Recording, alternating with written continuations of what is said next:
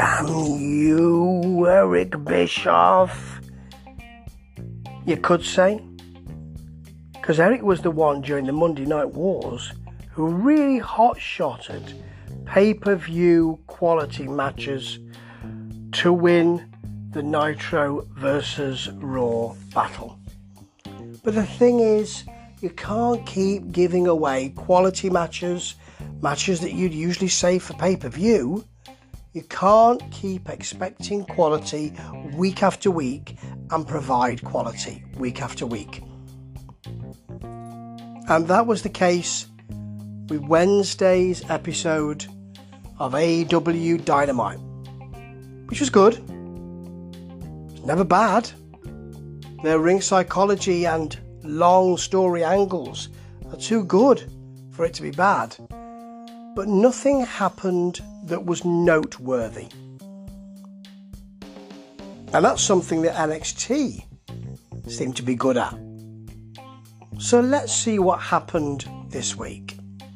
Well, first up, we've got the Open Challenge, and I'm liking the Open Challenge because you never know with the Open TNT Challenge with Cody, you never know what you're going to get.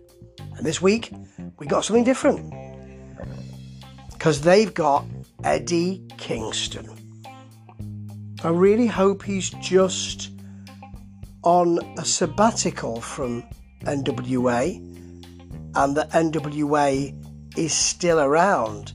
I'd hate to see, considering the rumours about the selling of NWA, hate to see that disappear.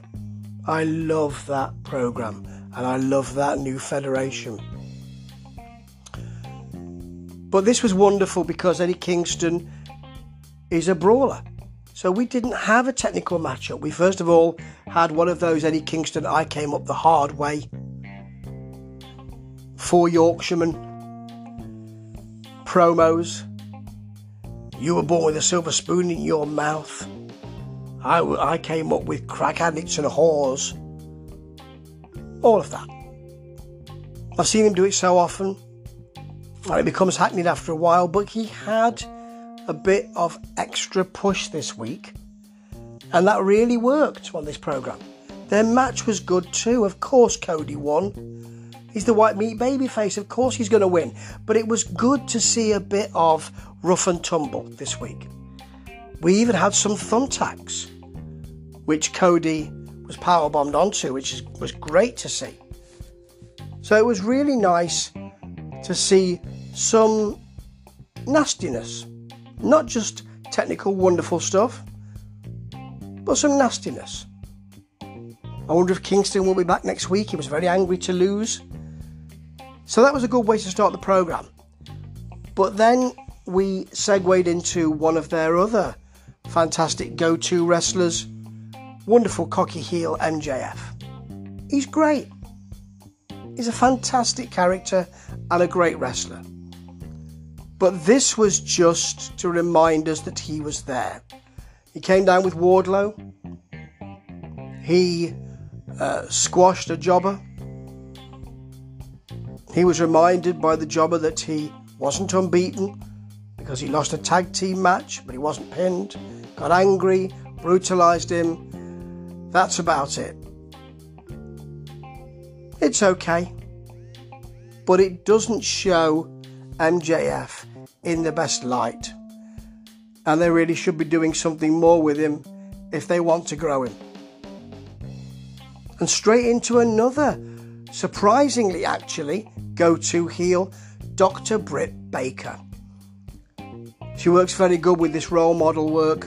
We see, we've seen her, um, we see the operation on her nose, which we don't necessarily need to see a picture of, particularly not if you're eating your dinner at the same time. But she talks about her adversity and how she's come through. She's there with Tony Schiavone, who's become a great stooge for this. Lovely work from him. And the line which I'll take away is her talking about icons of the sport and screaming into the camera, I am Michael Jordan. That was great to hear.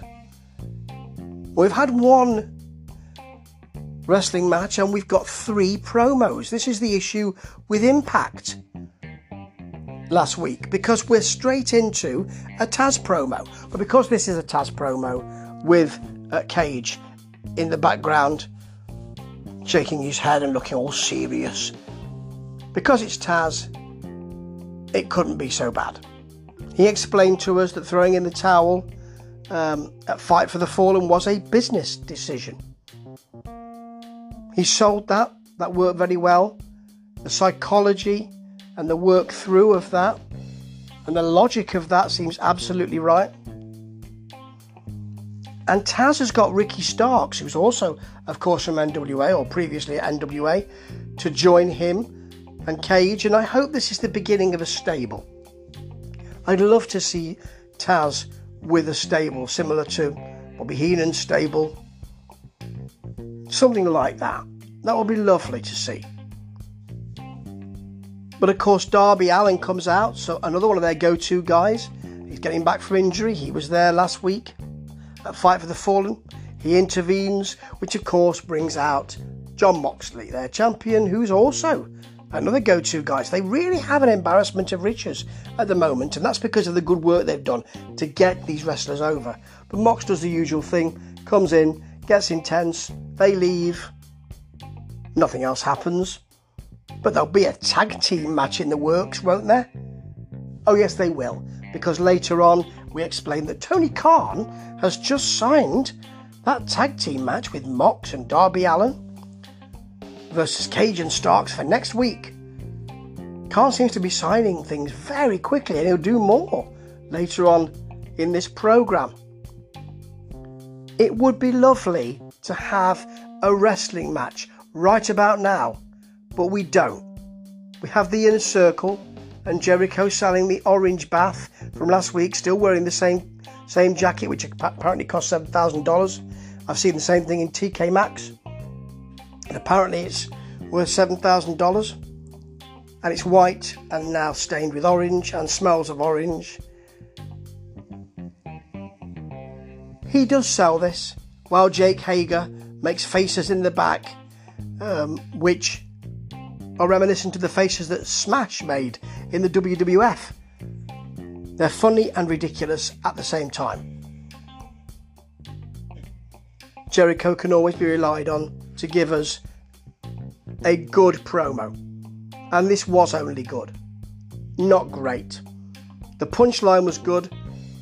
He asks, Does my jacket still smell of orange? He's told yes. The punchline is, Damn it! And he storms off. That was good but the rest of it was only okay. Can we have a wrestling match now, please? Ah, yes, we can. And this should have been the main event. This was the Falls Count Anywhere match between the Young Bucks and the Butcher and the Blade. We start, of course, in the kitchen because the Butcher and the Blade, clad in aprons, are preparing meat. And what the Falls Count Anywhere seemed to um, consist of when they're in the kitchen was people being slammed onto onto metal tables and using baking trays. Metal tray kicked to the face, several falls on a metal table. They then um, wrestle out of there, thrown into a truck, jump out of a truck. Arabian facebuster with a baking tray. It's a nice little wrinkle.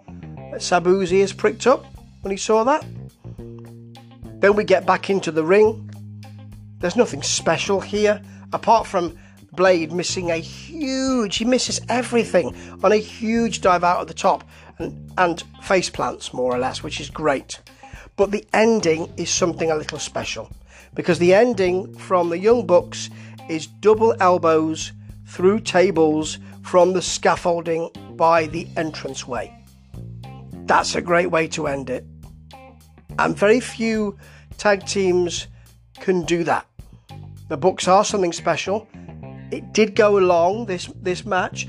It did tell a story. It wasn't full of high spots. We could have done with a few more, but it was very nicely paced. Oh, who's this? It's Jake Roberts. My, my, isn't he sweaty? And he's with. He's with Lance Archer. That seemingly unbeatable wrestling star. We see him going into the dressing room, the locker room, and beating up some jobbers. He's talking to Alex Marvez after doing that, but he doesn't seem able to get his words out. He's so winded that he can't. What did you say? What what what was that, Lance? Can't hear you. You seem to be gasping for breath, mate. I'm already sick and tired of Archer's stick. Listen, if you want somebody who looks unbeatable, if you want a real monster, don't give him the name of the Murderhawk and don't let him use his own name. Don't let him call himself Lance. No one's going to be frightened of a lance. Too late now, though. Quick! We've announced a women's tournament. Better get some women for it. So we have Diamante and we have Ivelisse. JR tells us they're both 10 year veterans. Coincidentally, eh? And this match is so important that during it we cut to Big Swole. Was ever a name as bad as Big Swole? Surely not. Doing a promo on Britt Baker. That's how important this match was. Diamante wins. It was a match. Let's move on.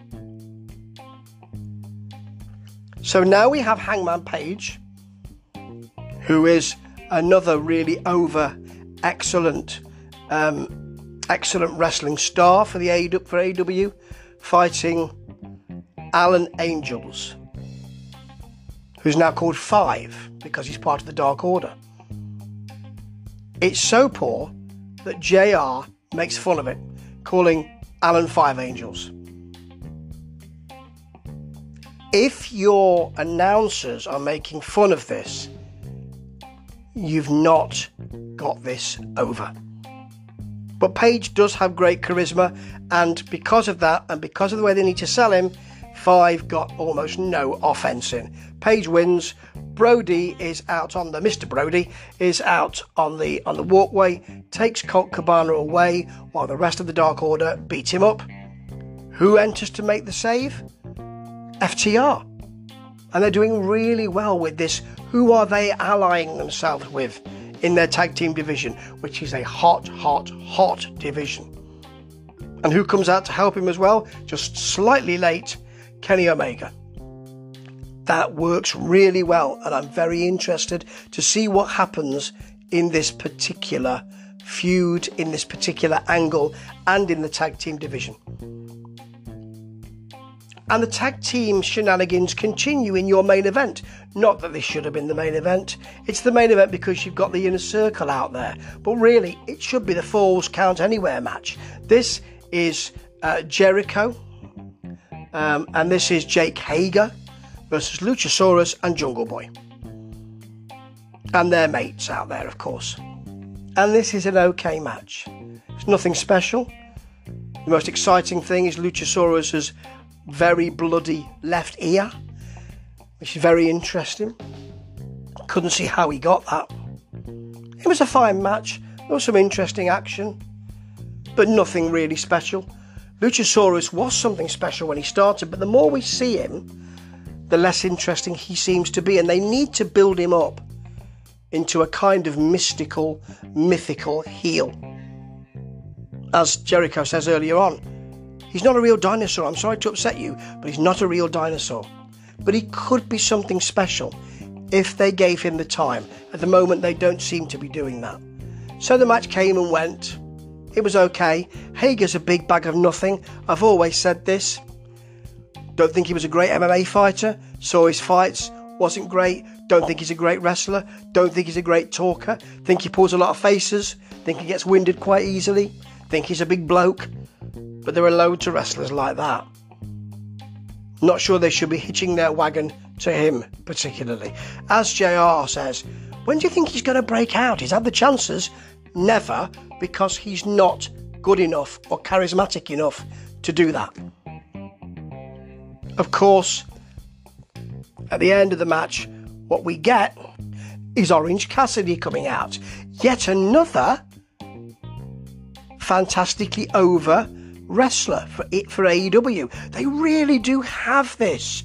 They really do have this ability to make wrestlers, to really get them over among the wrestling community. And he comes out with best friends, fights them all off, and suddenly Tony Khan, we're hearing, is making another match for next week, which is best friends and Orange Cassidy and Luchasaurus and Jungle Boy versus the Inner Circle. That Tony Khan, he's got his finger on the pulse. One would almost think this had been predetermined, wouldn't one? And that's how we leave it. It's not bad. We had some wrestling matches. They weren't great. One was pretty fine. The first match was good too. But this was a, just a plate warmer. This wasn't a fantastic night's entertainment. And they can do better than this. But when everything's under the mark under the microscope, when we're looking at who's winning, and we're looking at what demographic, and remember, Jericho now calls himself the demo god because they do better in the in the demographic from 18 to 49. And that's the sweet spot demographic. They do better than NXT for that, but NXT do better than them generally in ratings. When you're looking at that every week and you're trying to hotshot, some weeks that simply won't work. AEW, I think, is a federation for the future. But even great federations have some weeks that are just okay. This week's AEW episode, AEW Dynamite, Ramble rating of 3.5 out of 5. Not bad, could do better, and certainly will do better. Ta ta!